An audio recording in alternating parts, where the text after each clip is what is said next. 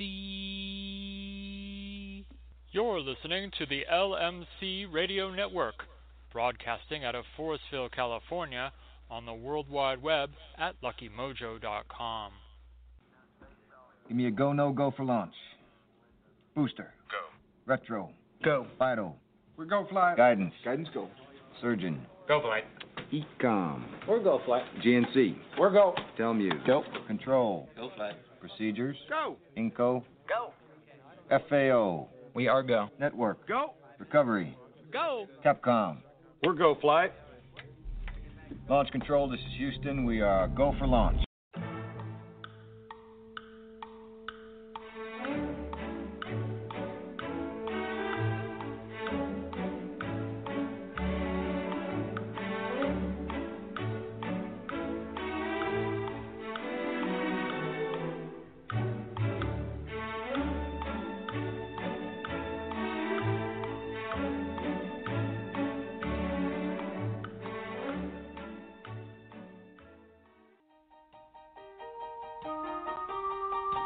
The views and opinions expressed by Professor Porterfield do not necessarily reflect the views of the sponsors or their affiliates.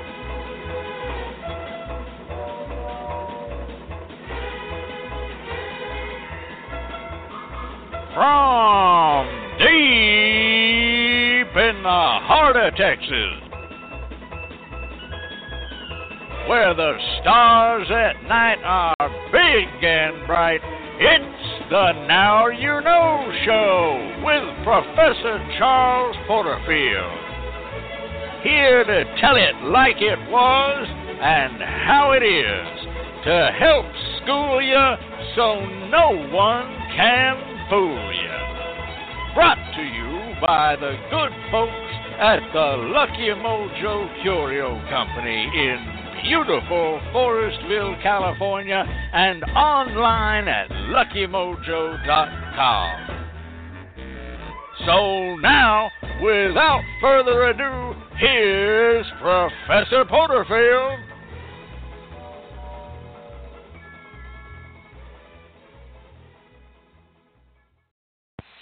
Good one and all. I am Professor Charles Porterfield, and hoodoo is my business.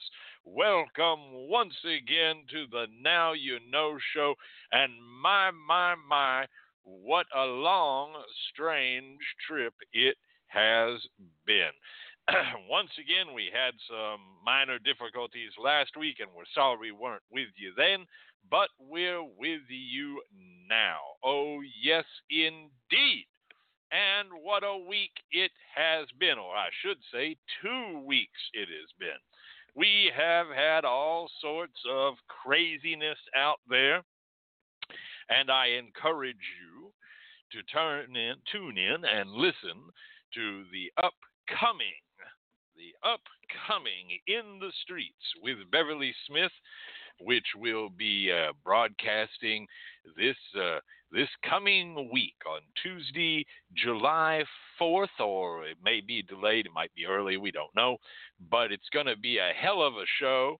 She's going to be talking about a lot of the things that have been going on out in the world. And also, you know, you can always tune in and listen to the wonderful Lucky Mojo Hoodoo Rootwork Hour here each and every Sunday on the LMC Radio Network with our own Miss Catherine Yronwode and Conjureman Ali, backed up by the announcer with the skills to pay the bills, our one and only Papa Newt, to take you through all the various things that are going on in Hoodoo and get free readings as well. But we're not going to talk too much about all of the strangeness, the weirdness that's gone on. We're going to get into some of that a little later on in the show. But I will tell you that the temperatures have been climbing and climbing and climbing here in Texas. And we are at our official stay the hell inside and don't go outside part of the year, uh, unless you want to go out and, you know, cook a little breakfast on the sidewalk. Uh, you can do that. So that's about all that's going on here, but there's lots of things going on. So let's go over to the LMC radio newsroom where our own Patchy Fogg is waiting to tell us all about it. Take it away, Patchy.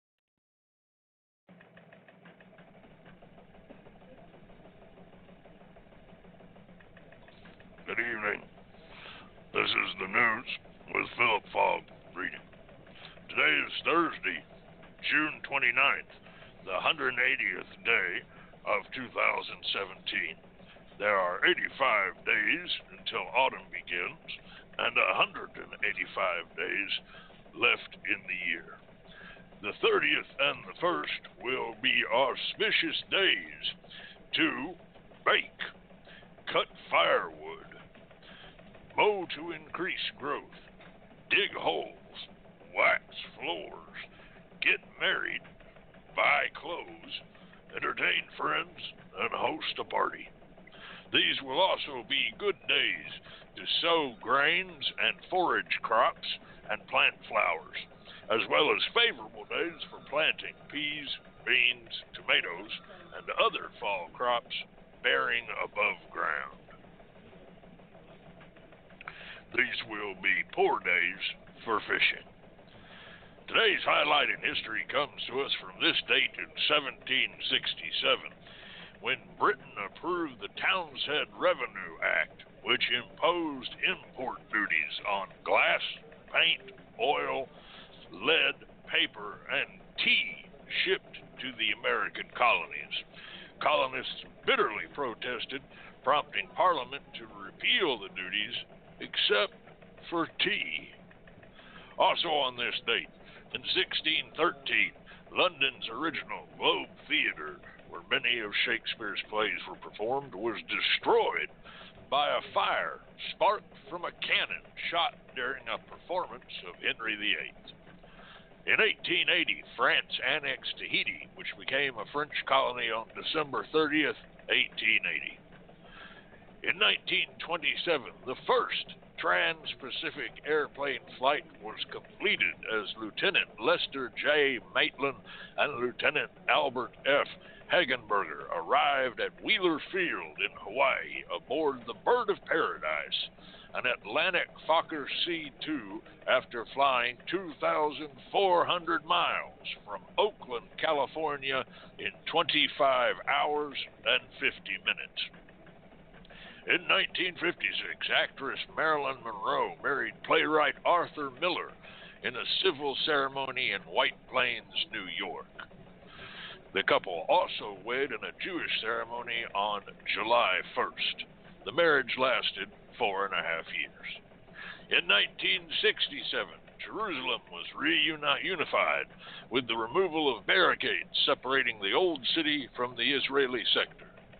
In 1972, the United States Supreme Court struck down a trio of death sentences, opening the way that they had said that they had been imposed constitutionally cruel and unusual punishment.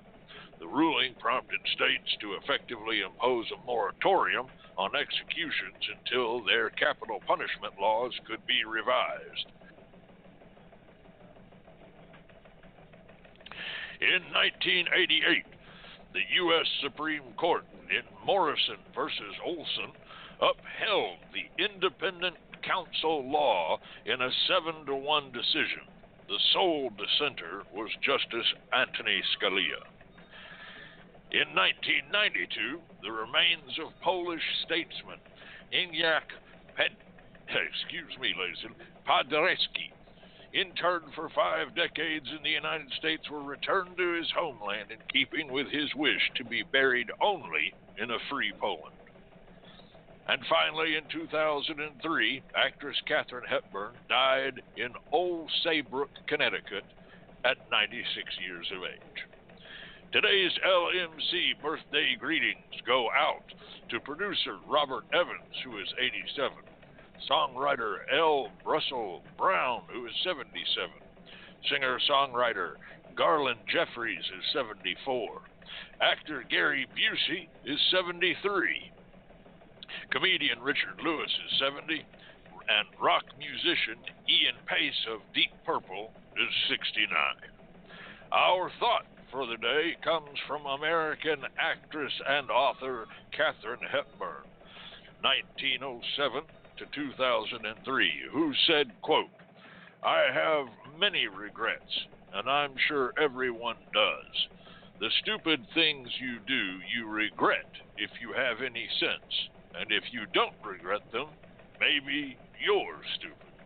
This has been the news from the LMC Radio Newsroom, and we now turn you over to Professor Porterfield and the Lucky Numbers.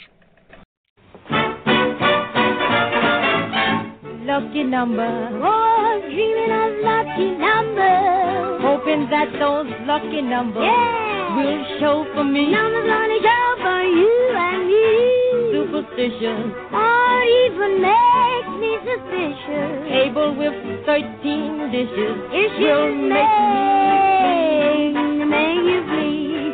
Having peace. Hey, that's mommy. Yeah? Yeah, man. Well, open it. Put my trust in Goofer Dust. Cause you know someday may bring you a seven. Or maybe a lucky eleven. Oh, that you see in heaven lucky number for me. Yeah!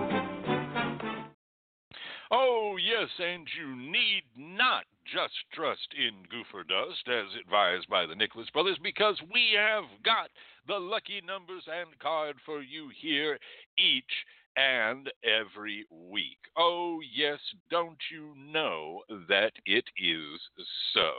And as always, this week's lucky numbers come to us from ProfessorPorterfield.com. Why not stop on by there and take a look? And they are 12, 19, 32, 43, 50, and 60. Once again, those lucky numbers are 12, 19, 32, 43, 50, and 60. This week's lucky three digit numbers are 232. That's 232. 444. That's 444 and 519. That's 519. And I have to tell you that 444 and 232 are particularly lucky this week, but keep an eye on 519. This week, the card of the week, well, before we go to the card of the week, we want to dedicate this week's card of the week. This week's card goes out to Reverend and Sister Amelia Jackson, aka Auntie Rora. And this week's lucky card we chose, we, we were thinking of you when we pulled it. And the card of the week is the Four of Hearts, the marriage bed. Romantic love, sex, and tenderness, fidelity, and the home. This is a week filled with love, gentleness, and the home. Take some time this week to put your home in order and spend time with those who are close and loved to you. This is a very favorable week to rekindle dwindling romance in a relationship, as well as a very good time to not only pop the question, but tie the knot. Remember, our week runs Thursday to Thursday, so check in with the Now You Know show to get the numbers and card when they first come out. And if you hit, remember where you get. Till then, good luck to you all. Up next, from the First and Second Baptist Church of Quimby, Texas, our own Miss Loretta with Cooking Miss Loretta.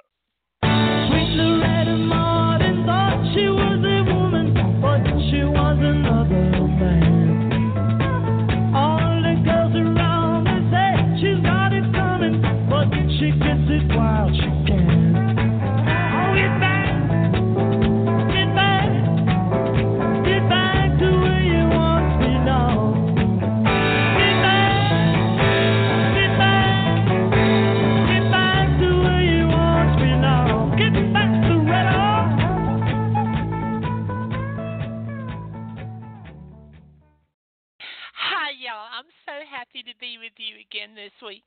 And this week, I have for you a very quick, easy, and simple dessert that you can make, of course, in your crock pot. And it doesn't take very much time. It serves about eight, and I hope you will like it as much as I and my family do. So, here is the recipe for crock pot scalloped peaches. And like I said, this recipe is going to serve eight. For this recipe, you will need the following ingredients. You're going to need eight peaches sliced, one cup of sugar, one half a teaspoon of ground cinnamon, one half a teaspoon of ground cloves, one fourth a cup of butter sliced, and then you're also going to want to have on your on the side to one side vanilla ice cream which you're going to use after it's all done. Now this could not be simpler. All you do is in the bowl of your actual crock pot. So right there right in your crock pot and you want to use at least a four quart slow cooker for this. You're going to combine the peaches sugar cinnamon, cloves, and butter. And then you're going to toss it lightly to get it all mixed up. Then cover on the low setting for one and a half to two hours. And after that, you just spoon it out, put it into bowls, and serve it with a scoop of vanilla ice cream, nice and cold, right on top of your hot peaches. And it's a treat my grandkids love it. My kids love it when they were coming up. And I hope that your kids and you enjoy it as well. It's a nice little mix of cool and cold ice cream with nice hot and warm peaches, which of course we're able, at least in Texas, to get this time of year. So, hope you enjoy it. Let me know how you like it. Please remember to send in your suggestions and requests, and I'll be happy to do them on the show. So, until next week, Bye bye. Hey, all right. Thank you, Miss Loretta. That sounds great. I like peaches myself. and that sounds like a wonderful little dish there with uh, a little bit of, uh, you know, some ice cream. Who doesn't like ice cream? Up next, the professor's pontification. This week, we're going to be talking about misogyny and we'll talk more about that. It's going to be a bit of a bitter pill to swallow.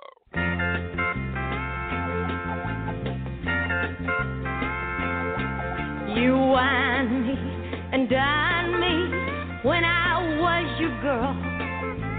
Promised if I'd be your wife, you'd show me the world.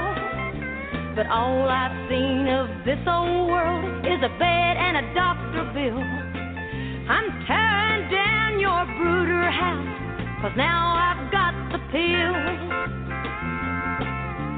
All these years I've stayed at home while you had all your fun. And every year that's gone by, another baby's come. There's gonna be some changes made right here on Nursery Hill. You set this chicken your last time, cause now I've got the pill. This old maternity dress I've got is going in the garbage. The clothes I'm wearing from now on won't take up so much yardage. Mini skirts, hot pants, and a few little fancy frills. Yeah, I'm making up for all those years since I've got the pill.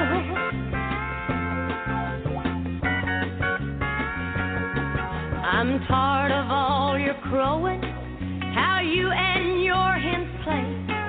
While holding a couple in my arms, another's on the way. This chicken's done for up her nest, and I'm ready to make a deal. And you can't afford to turn it down, cause you know I've got the pill. This incubator is overused because you kept it filled. The feeling good comes easy now since I've got the pill. It's getting dark, it's roosting time. Tonight's too good to be real. Oh, Daddy, don't you worry none, cause Mama's got the pill.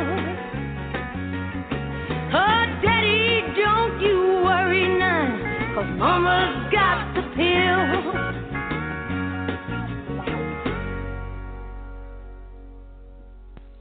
oh, yes. Well, so naming and claimants, let's take care of those first of all. Tonight, we are giving out chocolate chip cookies. We've got nice, fresh chocolate chip cookies here, courtesy of Miss Loretta, and we're going to be handing them out. If you get the artist, you get one. If you get the song, you get another. So, if you get both, you get two cookies. And the first cookie of the evening goes out to my friend and brother, Candelo Cambisa, because that was, in fact, Miss Loretta Lynn. That's right. However, no one got the title. The title is simply The Pill. And you may never heard it before, and I'll tell you why. The Pill is a song from 1975. Uh, so now, don't get confused. It's not the Pete Seeger song, The Pill. This is the Loretta Lynn song, The Pill. And I have to tell you, this pill, the song, The Pill, was a big, big deal because it got banned. That's right. It got banned off of many, many radio stations. And yet, before it was banned, it reached number five on the Billboard charts. Okay? Uh, it, it was it, now you have to understand when this song was released, a Loretta Lynn song was almost guaranteed to be in the top three, if not number one country singles for Billboard. And before they banned it, it made it all the way to number five. It was very, very, very controversial uh, song. And in fact, the song's success uh, prompted a large number of rural physicians uh, to write in to Loretta Lynn and others and compliment about how the pill had done more to highlight the availability of birth control in isolated rural areas of the United States of America than all of the literature ever released on the subject. And you might be saying, the hell does this song have to do with misogyny? Well, really? You really don't know?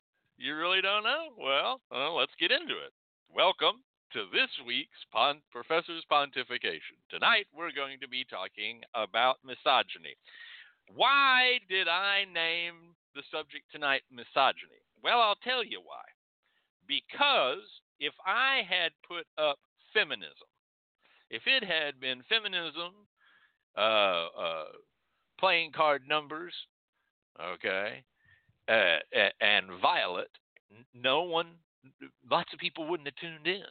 Lots of people wouldn't have tuned in. In fact, we have a unusually small crowd this evening because I'll guarantee you this because this is tonight's topic. If I had put up feminism, we might even had a smaller crowd. Maybe not of our regulars, but of people listening to the show. Because this is one of the forbidden goddamn topics in our community of hoodoo, root work, and conjure. And it is absolutely ridiculous, asinine, and silly that it is. Why is it ridiculous, asinine, and silly? Well, there are a number of reasons, but let's start with the number one reason. I've said this before, and so have a lot of other folks, and we say it because it's true, so I'm going to say it again. Hoodoo root work and conjure, okay, has more women in it than men. Just true. Sorry. It's just goddamn true. You don't like it? Too fucking bad. If any man is listening to the sound of my voice now or in the future, okay, in the archives, and you don't like that I just said there is more matrilineal power in hoodoo, that there are more female workers than male workers, more female clients than male clients, more female writers than male writers across the board at every level of practice in hoodoo and conjure. If you don't like that, brother, let me tell you what my advice to you to do. Get up, dust your ass off, and you go do it. See? Because I'm getting sick and tired of people bitching and moaning about A, B, and C being involved in hoodoo and conjure. Fill in the goddamn blank. I don't give a shit when they themselves will not muster up the stuff to get it done. See, all you can do is sit on your duff and bitch about it. Well, stop. You want there to be more male workers, more male practitioners? Learn and do. You want there to be more male clients? Well, get yourself some work. You want there to be more tradition handed down amongst men about hoodoo, root work, and conjure? Start handling it. Let me tell you another little thing here. We talk about, all the time, we talk about being gifted for the work. Being gifted for the work. You're gifted for it. It's in your blood, it comes down your family. Well, let me say something most people ain't to like. Ready? we all know who your mama is, but not everybody knows who your daddy is. Okay? We can say A, B, C about who your daddy is, but we all know who your mama is. And when you talk about gifts being passed in the blood, nine times out of ten, okay, I'll be fair, eight, eight times out of ten, that's being passed to you down your mother's line. That's just the truth. Now, you don't have to like it, but it's just the truth. But despite all of the facts that I have just mentioned, we have a ridiculous amount of misogyny, which is strange, don't you think? Isn't that odd? We got more female workers, more female practitioners, more women passing information to other women, daughters, sisters, aunts, nieces, grandmas, granddaughters. We got more female clients. We got more female writers. We got more female people doing what needs to be done. But we have a loud and active voice of misogyny. Now, what does that tell you? That tells you that those voices are small in number, but loud in volume. I know, I personally, personally know more than one worker, more than one young man, more than one middle aged man, more than one old man involved in hoodoo, root work, and conjure for whom the word feminism is a dirty ass word. Dirt, one of the one of the big dirty words. And they lose their minds when the issue comes up. And they hem and haw and fuss and spit and scratch all the livelong day about the issue. How much so? So much so that Professor Porterfield, who normally is spoiling to tell the way things are and doesn't give a shit if you don't like it, didn't put up the word feminism, he put up the word misogyny. That's how loud and active they are. I know them. I know them. I can point fingers. I got the receipts. Okay? I mean, I got the goddamn receipts. And it is stupid. Now, then we've got some brothers involved in the community who are trying to make a change who sort of miss the point just a little bit. Just a little bit. And I'm not criticizing them too hard, but I got to speak to them because they are trying to make a change, but they're missing a point. So let me try to talk to those brothers right now. I understand what you're doing.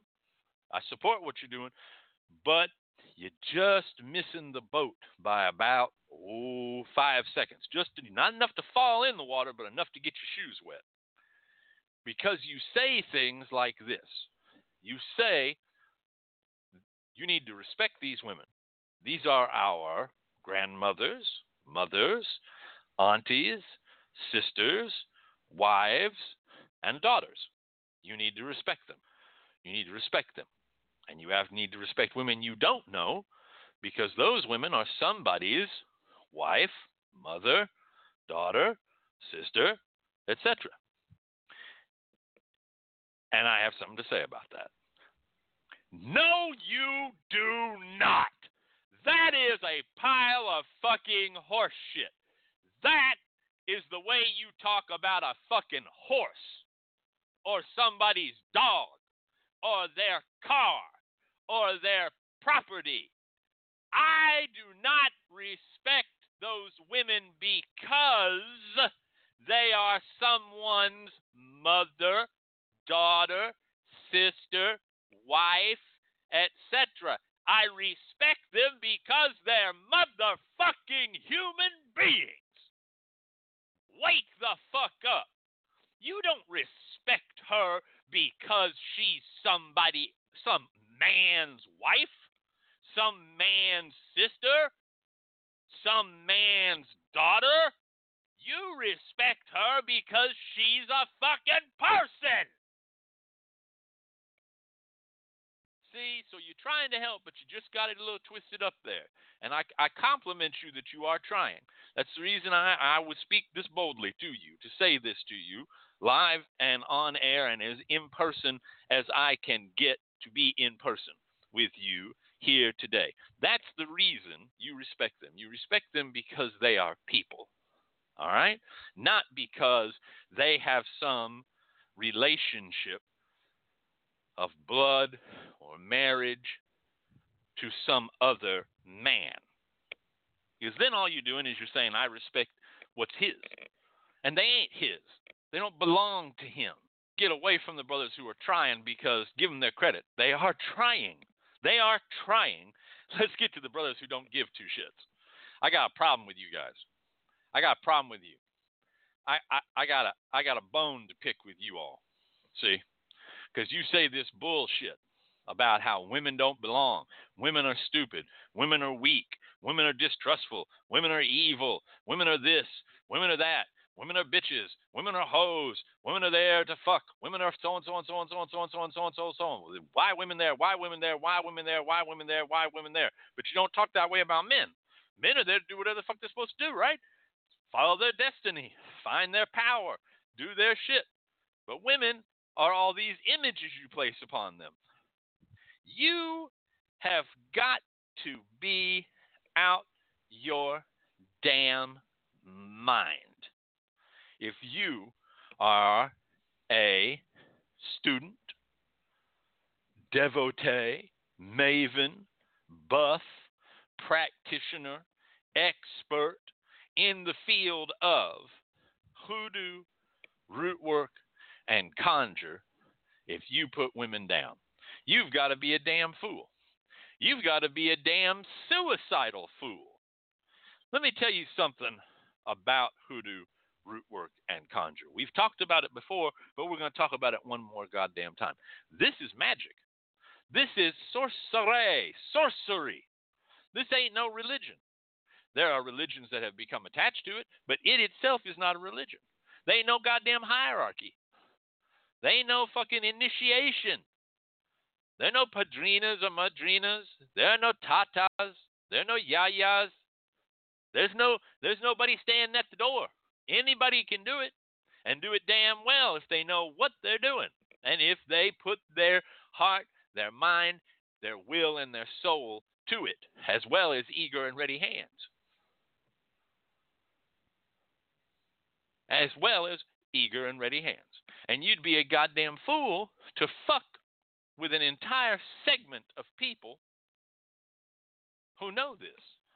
Who know this. Now, it's even more foolish because a lot of you sons of guns have women in your lives. You have women in your lives. You are lucky enough, don't ask me how, to have a wife, girlfriend, side chick, a lover, and, and you'll talk shit on women. I will quote my mother to you now. Ladies and gentlemen, Gabrielle Swain. Quote, I cook everything you eat, and I am often awake when you asleep. Let's say that again. I cook everything you eat, and I am often awake when you are asleep. Let's add to that. I know where you keep your shoes in your drawers. I wash all the clothes in this fucking house. I have access to your brush and your comb when you're not home. Do I need to keep going? Do I need to keep do I need to fucking keep saying all this? Okay? And you're going to disrespect her. Some of you sons of bitches going to go so far as to put your hands on her. Ho, ho, ho. Let me tell you a little story. It's story time with Professor Porterfield. Today, Professor Porterfield will be telling us a story from the 1930s. Thank you. This story does, in fact, take place back in the 1930s. And it takes place, this is a true story, by the way. This is an absolutely true story. It takes place in a small African American town, what was known as a segregated town or black town, in South Texas. The story was told to me by Mr. Rufus King, a fine, fine gentleman. And the story concerns when he, as a youngish man in his 20s, lived in this small community. Now, this small community had uh, quite a number of young men in it because the community itself had turpentine uh, plant and some other things, and young men would come to go to this community to be able to get work. And in this little community, there they had a bit of a rogue, a young gentleman uh, with uh, he just he was good looking. He was damn good looking. Okay, he had nice hair, good teeth. He was tall. He was built just right. Had nice long legs. They're all you know, he was just good looking, and he was sharp. He was sharp because he would actually kind of spend some of his money rather than save it on nice clothes. Okay? And, you know, there were a lot of people that thought he was foolish for that, but he liked to dress sharp. And he had a penchant for young women. Well, for women in general. And so he went through all the women in this little town young, middle aged, old, married, single, dating, engaged. He went through them all. And he played one lady against another lady, and he toyed with their affections, and he made promise after promise to this gal, that gal, and the next gal.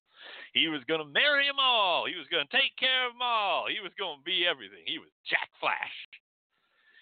And then he would break a heart and move on, break a heart and move on, and break a heart and move on, and break a heart move on.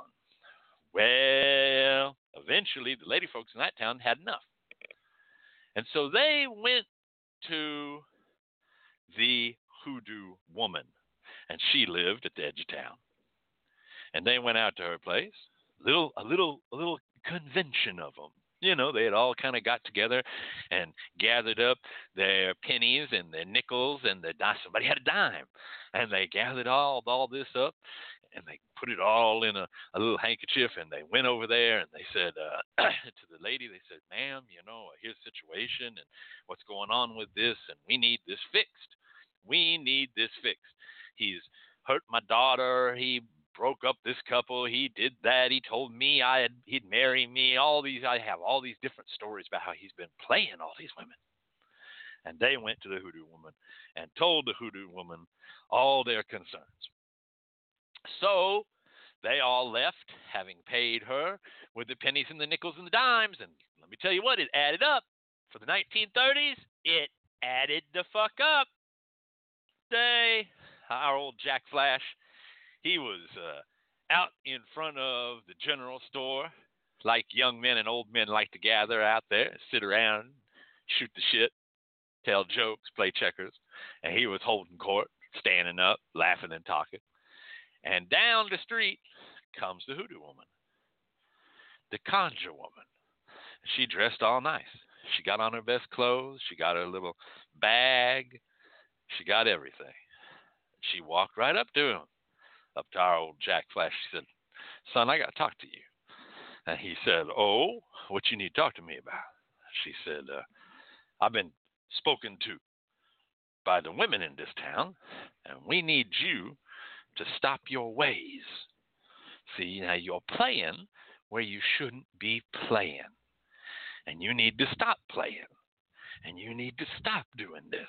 And you need to stop talking out the side of your mouth to all these women, telling this one this and that one that. And he laughed and he said, Ain't nobody's business but mine. And she said, Well, it's my business now, young man. And I'm trying to talk to you now. Listen to me now. I'm trying to talk to you reasonable, like a mother would talk to you, and tell you you've got to stop doing this. He said, You ain't my mama, you old wrinkled old thing. Surprised you'd be anybody's mama. Leave me alone. Ain't nobody tell me what to do. Certainly no woman tells me what to do. And she said, Now listen here. You don't talk to me that way, fool. I'm trying to give you a little wisdom. I'm trying to straighten your ass out before you get hung in a sling. You will stop playing all these women. And he said, You wrinkled old hag, get the hell away from me. And then he spit upon her. He spat on her. spit right on her. Everybody else in front of the general store went, and he's standing there with a big old smile on his face, like, you fools, afraid of this old witch. and she opened up her bag, and she reached in her bag, and she took out a handkerchief, and she very carefully wiped his spittle. Let me say that again. Wiped his spittle off her with her handkerchief. And she held it up so he could see it and put it in her purse, closed her purse, turned on her heel, and went away. And about oh, a week or so later, Mr. King, who told me this story. I heard this story straight from his mouth. Said he was again, he was hanging out in front of the general store with all the young men and old men shooting the shit, playing checkers, doing what they do. And they see our old Jack Flash come down the middle of the street. This is the 30s. This is a dirt road middle of the this is the main road in town and it's dirt. They see him coming down the street. He ain't got no shoes on. He ain't got no socks on. He ain't got no shirt on. He's just in his pants. and he's acting crazy. He's screaming and howling and rolling around in the dirt, crawling around on all fours like a dog and clutching at his belly, howling, yelling, screaming like death's on him. And they run over to him, like, what's happened to him? Did he get hit in the head? Has he caught the rabies? What's going on? And he's just rolling around in the dirt, clutching his stomach, screaming his damn head off. And he looks up at him, screaming, and he dies right there in the middle of the street, in the middle of the town. And everybody was like, oh, shit. After a while, the older men said to the younger men, well, pick his ass up and take him over to the mortuary over here. You go around the back, knock at the back. The mortician lets you in. He's always over there. And he's the coroner, too, because it's a little tiny, segregated community in the 1930s. So they pick up our old Jack Flash and they carry him limp as a rag over. This was the mortuary was actually behind a church. It was a part of the church. They go around the back, they knock on the door, and the mortician lets them in. They tell him the story, and he says, Oh, well, you know, maybe he drank turpentine. Maybe he got a hold of bad whiskey. You know what happens? There's a lot of bad whiskey around. Well, boys, put him up on the table here, and I'll get ready to dress him out, get him ready, and get him proper so we can put him in the ground. Remember, this is southeast Texas. You don't, is around, all right? And he said, uh, Where does he live? And they said, Oh, he lives over in the boarding house on so and so. And he said, Well, none of y'all won't be in here while I do this, so uh, y'all go on out and go over to the boarding house over on so and so and go in there and ask uh, the lady that runs the boarding house to let you into his room. Tell her what's happened. He's dead and I got him. And uh, go in his room and, and find his best suit, find his best clothes, okay, and bring his bring bring his good clothes back to me, and we're gonna dress him in that. Don't need to bring no shoes; he won't need them. And they go over there. They go into the boarding house. They get the clothes, and there's lots of nice clothes, but they picked out what they thought was the most formal looking and they get the clothes and they bundle them up, wrap some paper around them. They go on back to the mortuary. And they go into the mortuary, knock on the door.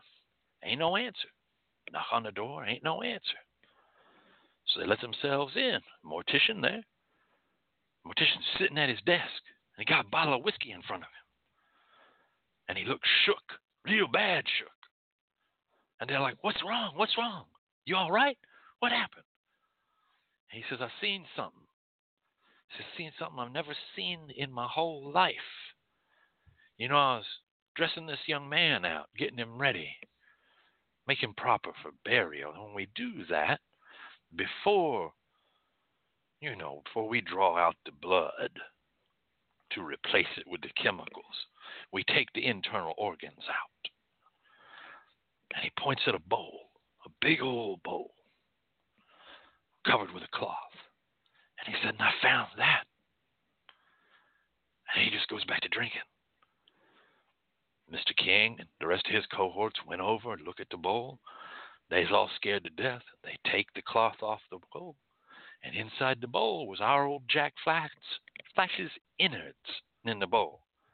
And crawling and slithering around in his innards was a snake. See what's the meaning of the story? Well, first of all, don't be spitting on people. That's probably the best part of that story. Don't be spitting on people. But the reason I'm telling you this old story, and like I tell you, I was told this story when I was a, a child. I ain't making this up. The reason I tell you this story is you'd be a fool. You'd be a fool to meddle with women who know hoodoo. And yet y'all do. You play them. You break their hearts. You put your hands on them. You abandon them. You abandon them and the children they have. You talk about them being lesser. You talk about how they ain't. You judge who they go out. And mostly, what I hear inside the hoodoo, rootwork, and conjure community is that women need to be, it's not put this way, I'm putting it nicely, need to be seen and not heard. Oh, we all want to see you when you dress nice. Got your stockings on, got your makeup, look good, hair is nice, but not heard. Fool! You damn fools! Let me tell you why there are more women practicing hoodoo than men. Let me tell you why there are more women clients in hoodoo than men. Let me tell you why there are more matriarchal pass down of power and story and information and trick than a patriarchal pass down. Because you fools said that they should be seen and not heard. You all walking around living a fool's life. See, you think these people don't deserve basic respect. And ain't that a hell of a goddamn thing? Hoodoo is for the oppressed. And who's the most oppressed? Well, you can't get much more oppressed than a black woman. She gets oppressed every which way. She gets oppressed by white men and black men. She gets oppressed on a double axis. She's black and she's a woman. And y'all ain't all that kind to your white sisters either. You think you're better. You think you don't need them. Where the fuck did you come from? How do you think you got on this goddamn planet? You came out of a woman. The reason there are more female practitioners, female keepers of the tradition, and female clients is because you fools, oh my brothers, don't think you need them.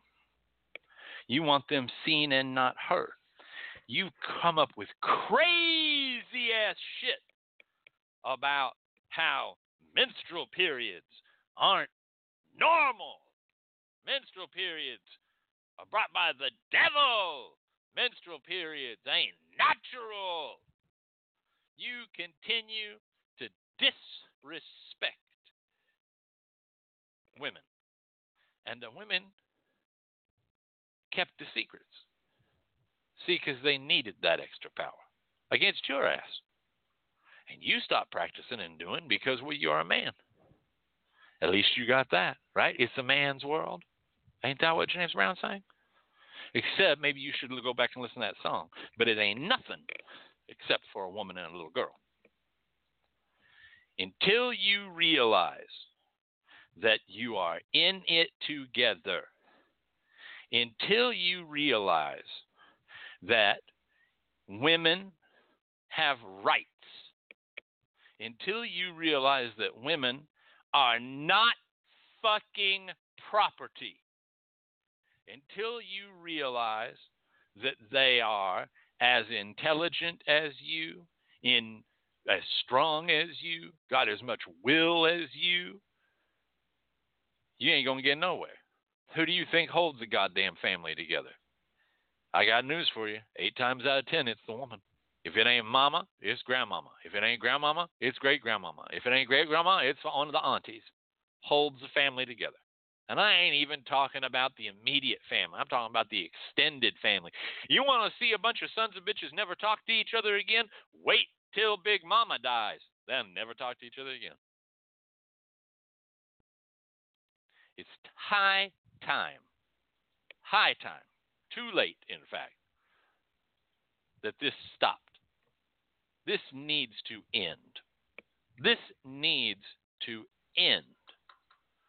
And just like all those other issues, just like the onus of dealing with racism is upon white people in America, just like the onus of dealing with anti Semitism is on non Jewish people, the onus of misogyny is upon men. It's not upon women, it's upon men.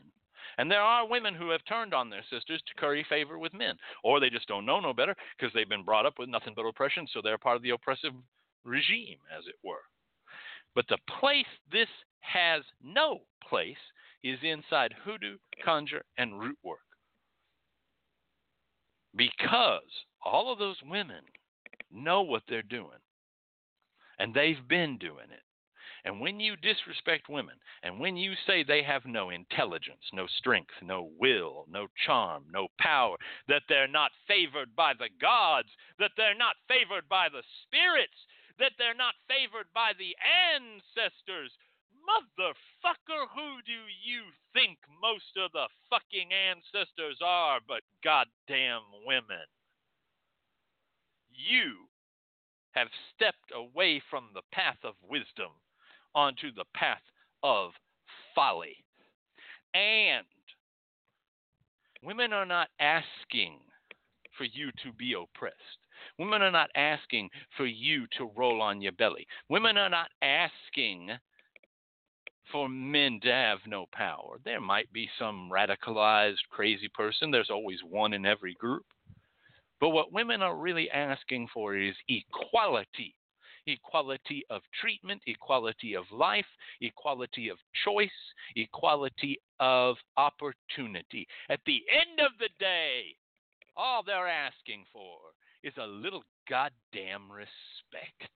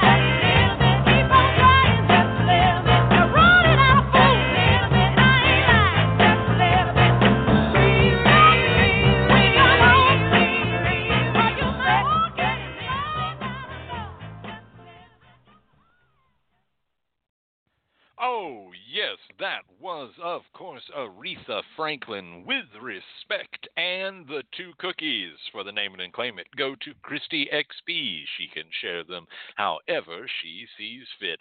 And you know, Miss Franklin was just trying to do the same thing with that song that we are trying to do here at the LMC Radio Network. You know, just send out a little signal. What's that signal? Why, that's the LMC Radio Network on the air. The LMC Radio Network broadcasting around the globe, bringing news, information, education, and entertainment to all. It's the LMC Radio Network in the Vanguard.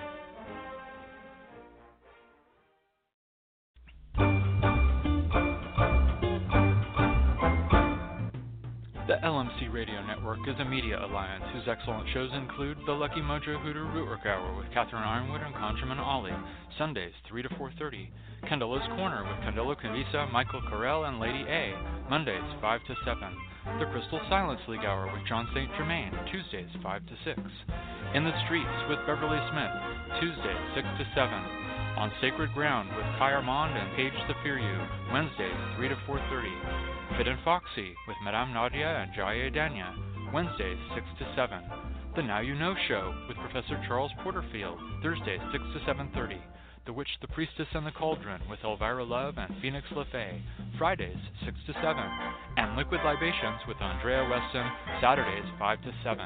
All times Pacific, add 3 hours for Eastern, sponsored by the Lucky Mojo Curio Company in Forestville, California, and online at luckymojo.com.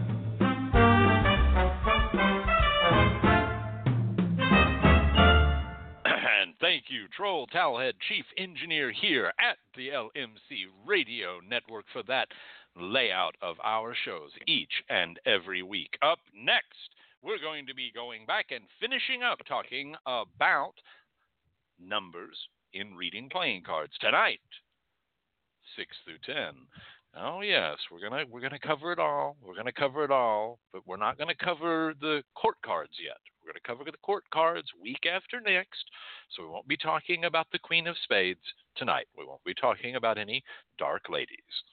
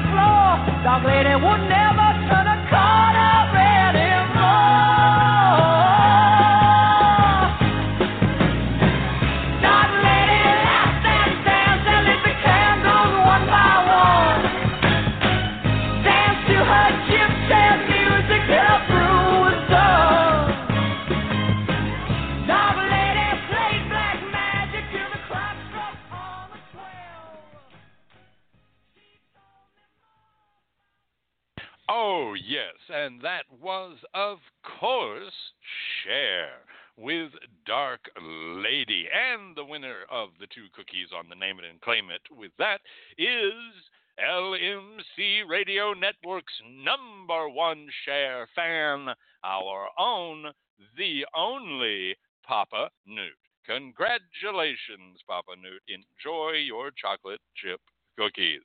And that brings us into this week's segment on reading with playing cards.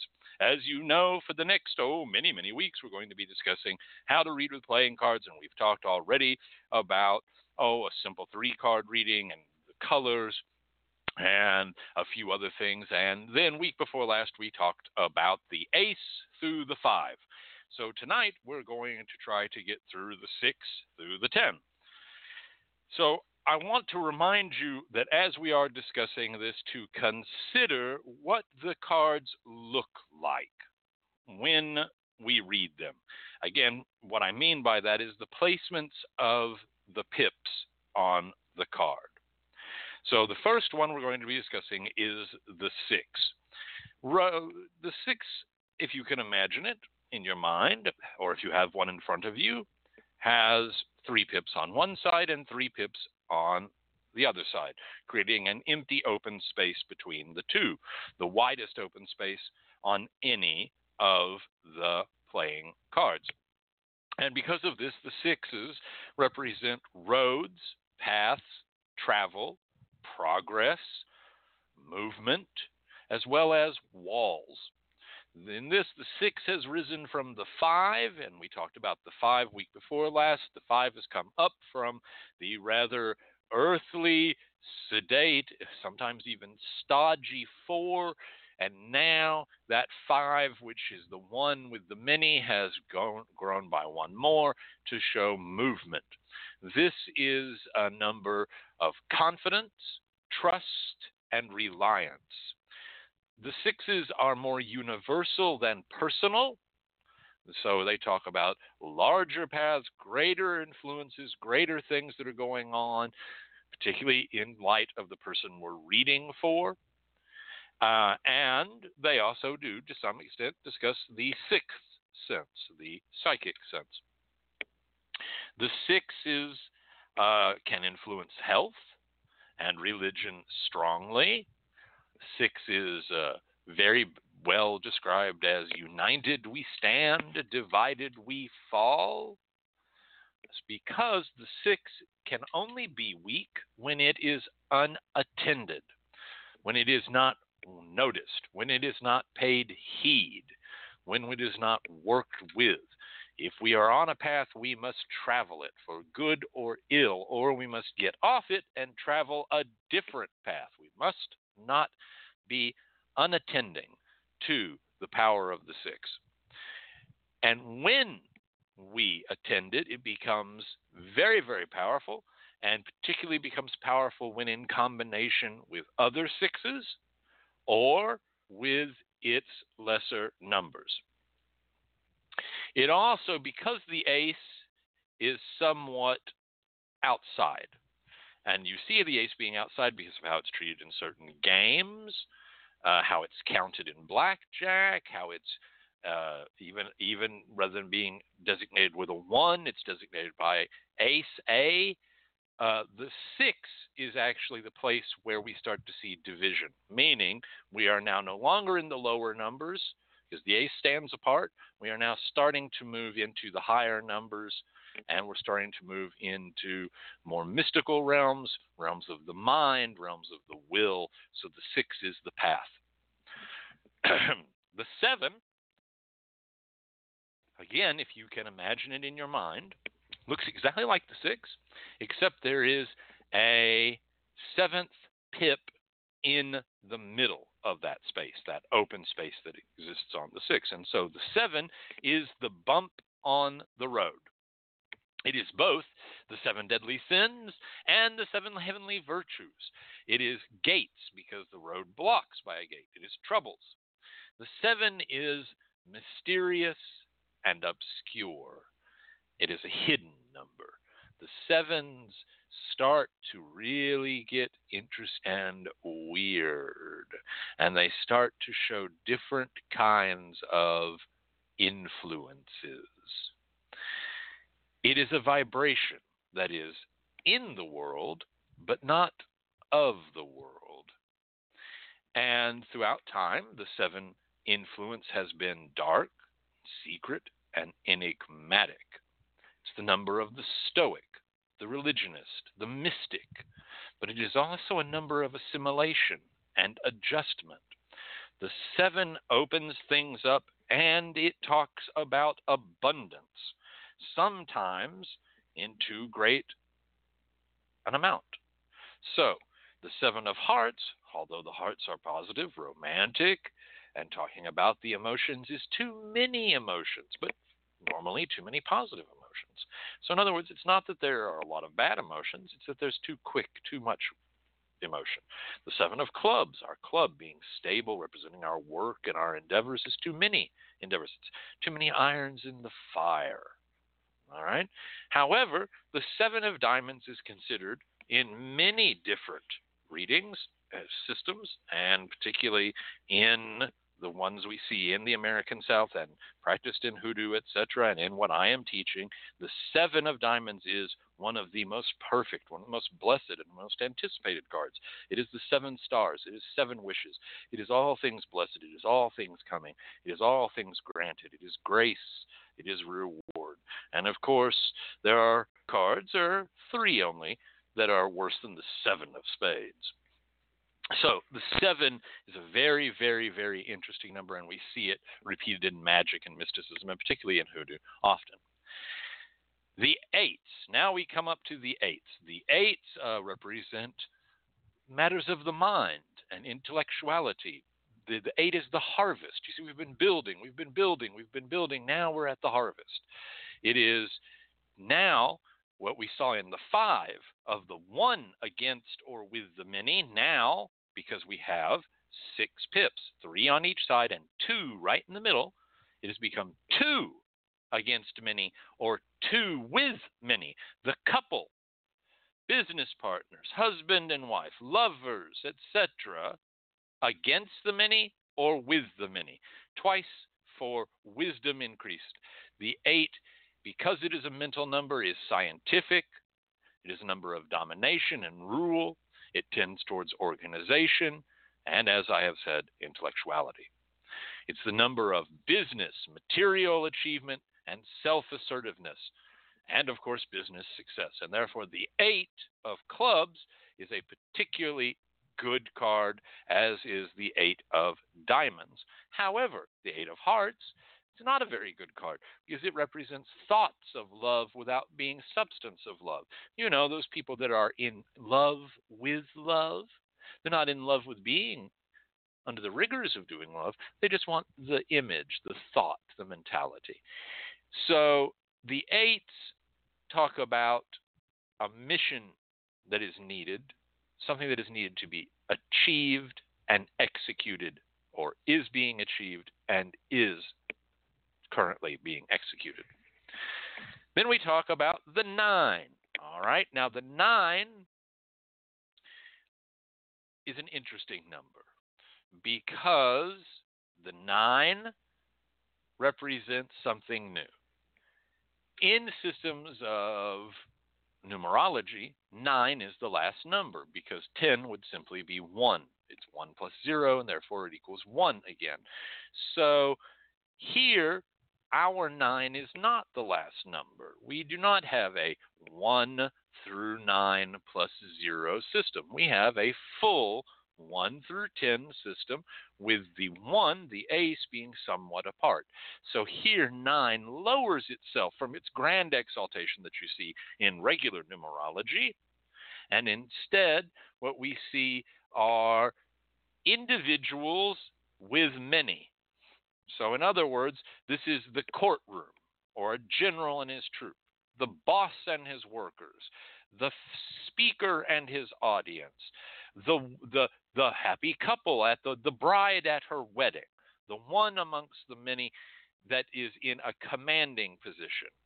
So it represents uh, patience, ambition, the nine lives. This is a permanent number. It is enduring, steadfast. It is also a very humanitarian and compassionate number. It can be very selfless, be very global.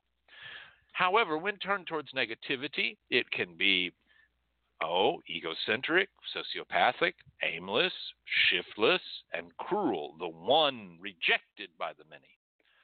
Nine is considered the father of all the single numbers and the most developed number. And the occurrence of many nines in a reading means one is well equipped to face the existing circumstance of their daily lives. And then finally, we come to the 10. Now we have a new situation. We cannot go to numerology for our 10. We have to think of it only within its own system. The 10 is the finish, the end, the highest, the completion, the ending. It is law as the 9 was the courtroom. This is the number of the highest goal, the higher goal. It is neither the end nor the beginning, but a shift between them, an ending and a beginning, a beginning and an ending, giving way to a start of a whole new set of numbers. So it represents both the peace of plenty and satisfaction and the peace of the graveyard. This number stands as a bridge between what is and what will be. So, as one example, the 10 of spades is a funeral. It was preceded by the 9 of spades being the pallbearers. So, again, let's go back to our 9 for a minute. Pallbearers, wedding, boss, speaker, now the 10 comes in, and now we have 10 of hearts, the happy family, the complete family, the husband, the wife, the lovers, the couple, and their children. The 10 of spades, the funeral that the pallbearers have brought it to, just as the bride in the wedding has brought us to the happy family. The completion of work, the great industry of work, the, the, big company that the boss has created, and the Ten of Diamonds, the great wealth the banker, the accumulation of all of those things. So, to review this somewhat, let's go back and look at this again. We are talking about a progression, because the ace stands somewhat apart, of 2 through 10, which still does equal 9 numbers. Our ace is somewhat special, our 10 is somewhat special, and our 10 and our ace technically touch, meaning the 10 immediately slides into the ace, the ace moves backwards into the 10. They are a circle. Now, what does this mean when we go to read? Well, first of all, generally, except when we're talking about, oh, troublesome situations like spades, etc., we like to see a progression of numbers in a run of cards. In other words, if you had, oh, seven eight, nine club all together in a nice row running the direction that you're reading, that's very positive. That shows accomplishment in work. Things are maybe where they are today, but they're building, they're going someplace. When we see troubled cards, we want to see a countdown. We want to see a digression of those numbers. So if you had, oh, the 10, 9, and 8 of spades running in that order, that might mean that someone's very, very sick so sick it looks like they may die, but they eventually will recover, possibly at the very brink of death. Don't despair yet. Or that out of that death will come good. So we like to see numbers running in order, and we should take particular attention to look for broken sets. So let's say you had, oh, the uh, four of hearts, and it was then followed by the seven of hearts, and then was followed by the eight, and then the ten. Okay, so we've got our seven, eight together, but we've got four and ten at the other end. That means we're missing things in the set. We're missing steps along the path. We have to ask ourselves why. So sometimes, believe it or not, you're actually reading cards that aren't there. You're actually looking for a card that's not there. You're going two, three, five, six. Oh, wait a minute.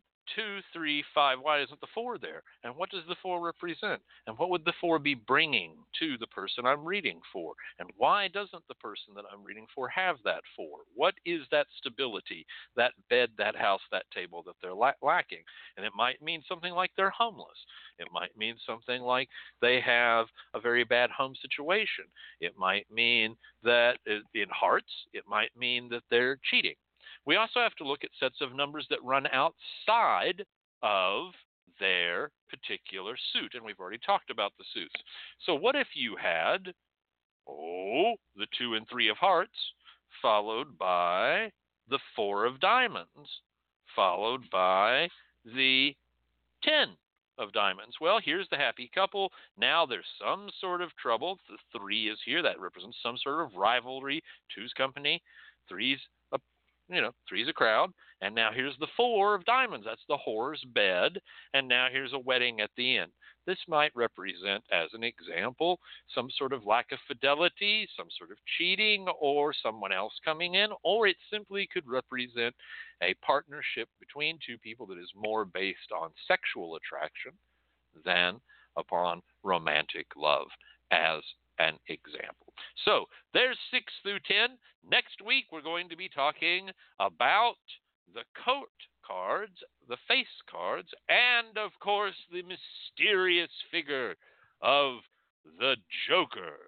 But up next, we're going to be going into the kitchen where we're going to be talking about violets.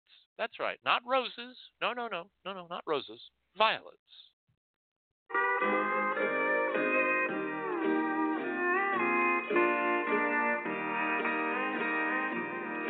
A violet fell in love with a rose and started it blushing from its head to its toes. Then one day the rose was kissed by the dew. A new love was born, and the violet turned blue. Roses are red,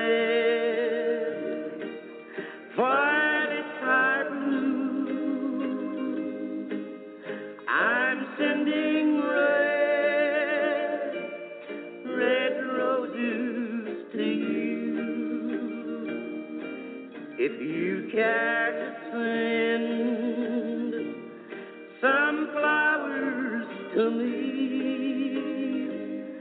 then send me some violets. I'm blue as can be.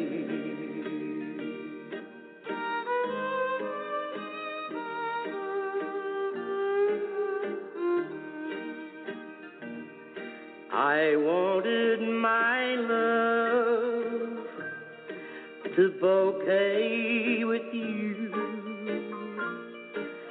but just like the rose, you've proven untrue.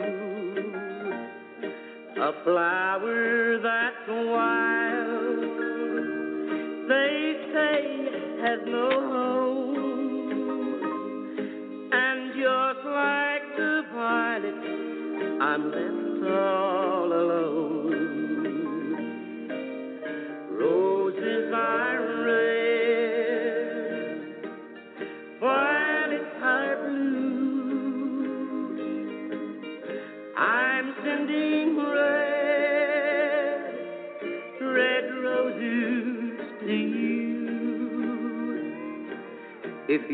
You care to some flowers to me, then send me some violets. I'm blue as can be.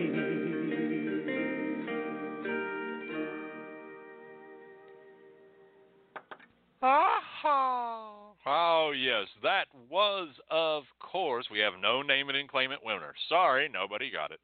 That was Little Jimmy Dickens from 1961 with The Violet and a Rose.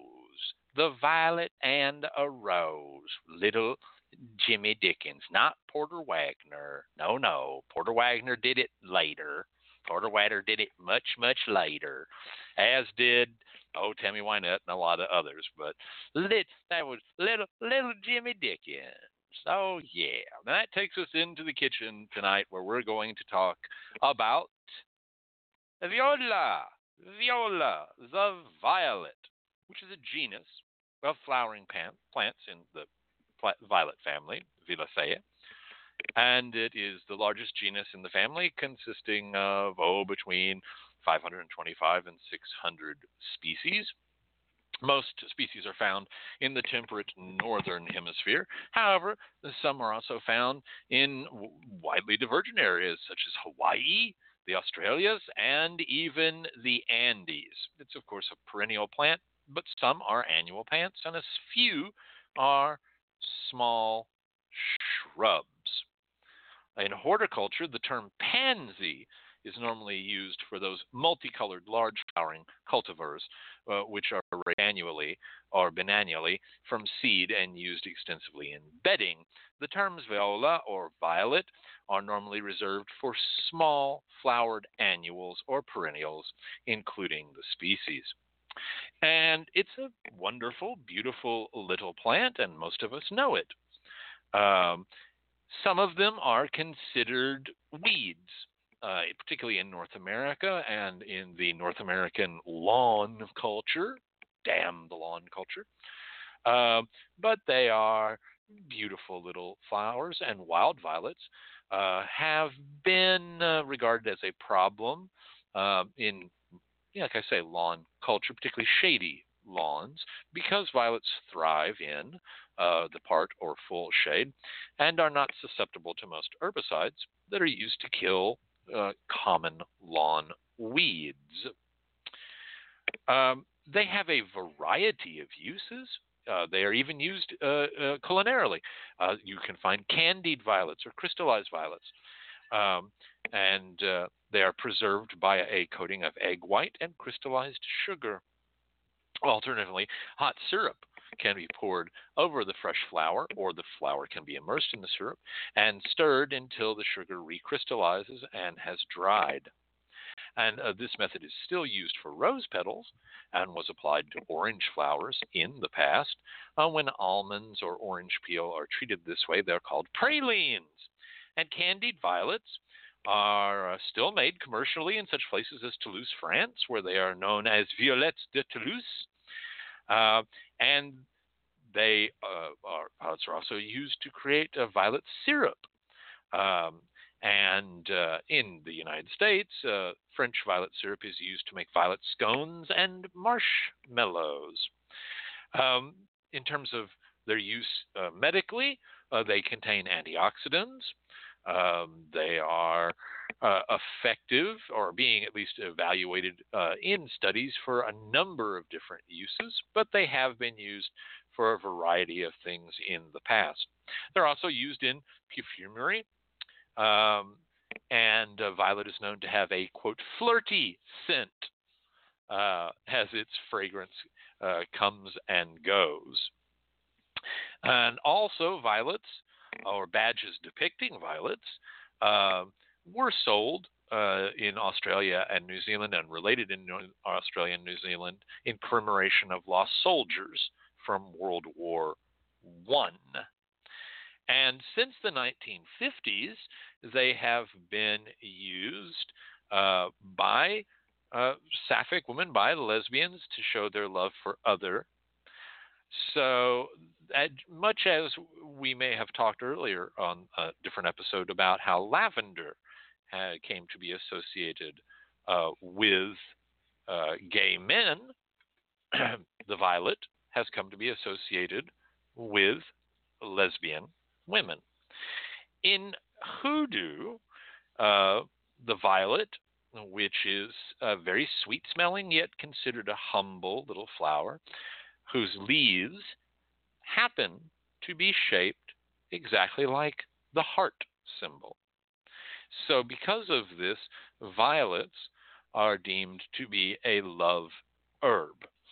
And again, that comes into what we've talked about before the doctrine of signatures, because here's a leaf, it's shaped like a heart, it must have to do with matters of the heart. A few ways it might be, and has been, and can be used in hoodoo and conjure, is to draw new love, as one example. So, to do this, you would place a violet leaf, again shaped shaped like a heart, in your shoe and wear it for seven days in the belief that by doing this you will find a new lover.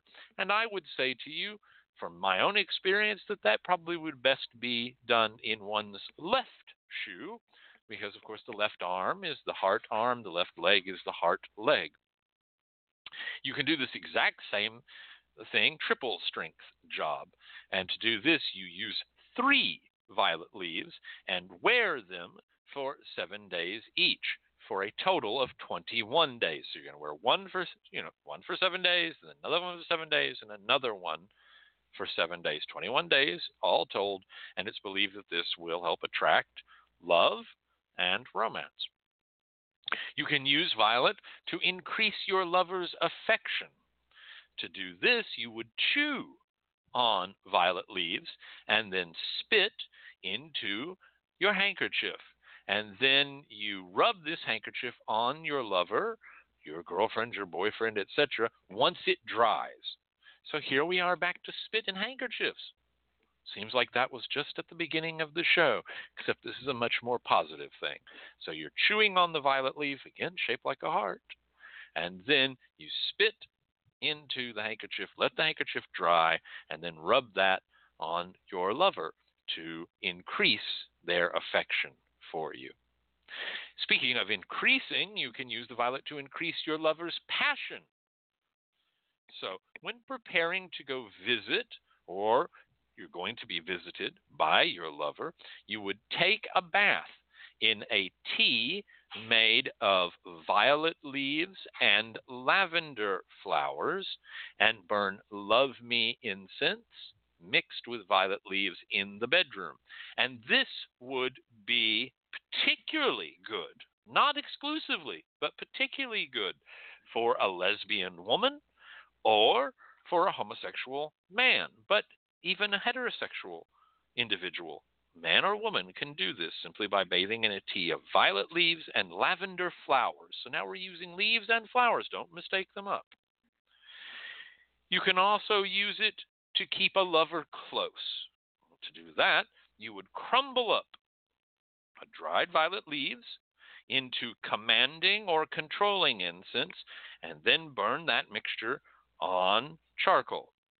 You would roll the ashes up into one of your lover's socks and you, uh, you roll it all up and you keep the sock hidden under the side of the bed. This is between the mattress and the box spring where your lover sleeps so we all, most of us who are with somebody, no matter who we're with, we've got one side of the bed and they've got the other side of the bed. Not me. I have the middle. I have the middle of the bed, and my wife has either side. So that's it. Still adds up to 50. It's fair in my mind.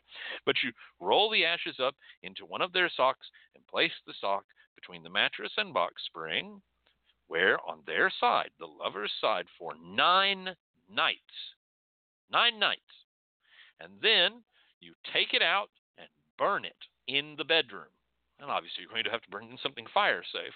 But you burn it up in the fire, in the bedroom, fire safe pan, fire safe something, and this will keep that lover close. Love doesn't always work out. Sometimes love is a sad tale, and so when you need relief from love's sorrows, you will look for a particular violet. Heart's ease, or as we spoke about earlier, pansy, is a species of violet. And it is said to aid or to assuage or to stop the pain of love troubles.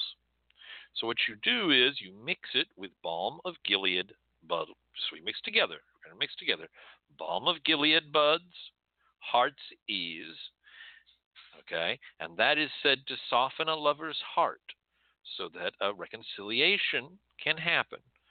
The blend can be brewed into a tea and used as a bath, or blended together, they can be mixed with reconciliation incense and burned on charcoal. So, a lot of you all talk about reconciliation. I have tons of reconciliation clients. People call me all the time about reconciliation. So, think about this, please. Balm of Gilead buds and heart's ease. Either be made into a tea to be bathed with or mixed with reconciliation incense and burned on charcoal. If a relationship is done, it's just it's it's it's it's, it's over, man. It's over. And you're still in a lot of emotional pain about it. You would bathe in heartsease for nine days. It's a tea. You're going to make a tea out of heartsease, which is a type of violet.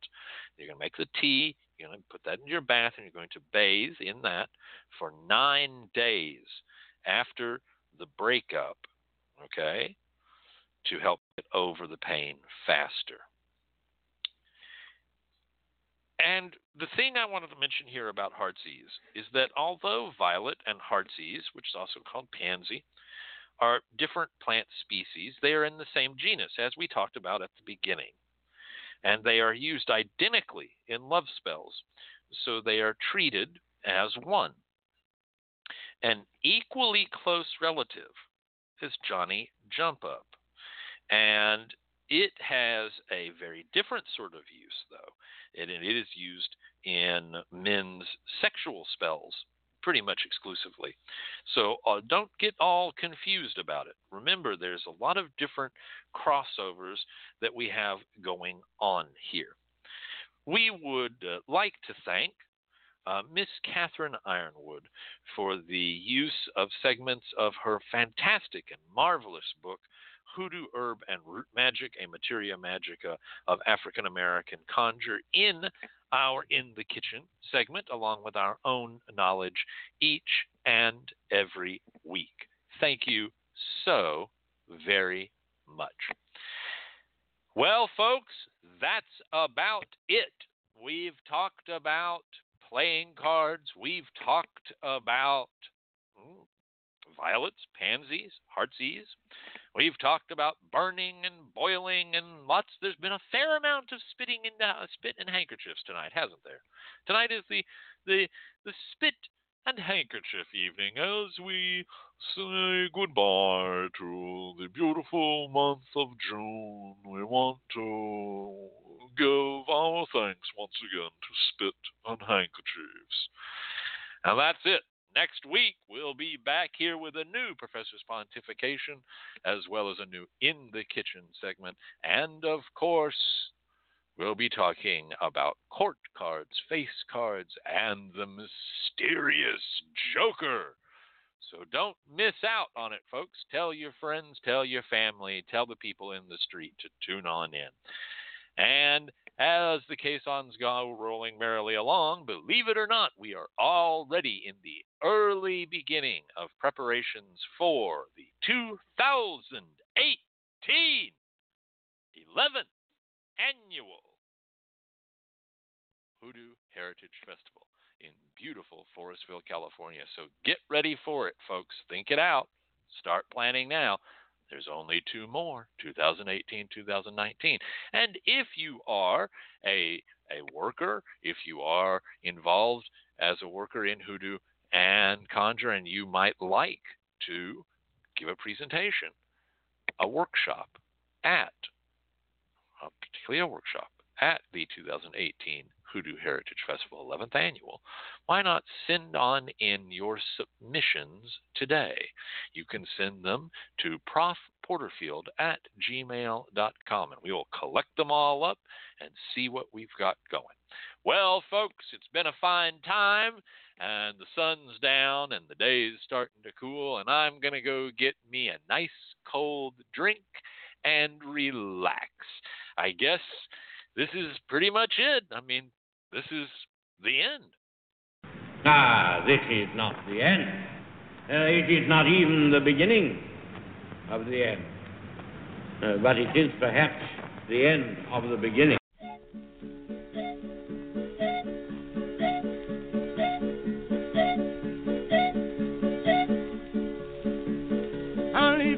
Texas and go to Texas Texarkana and double back to Fort Worth. I'm on down to Dallas to call Kitty territory, Kansas City, and Kansas City, St. Louis, and St. Louis, Chicago,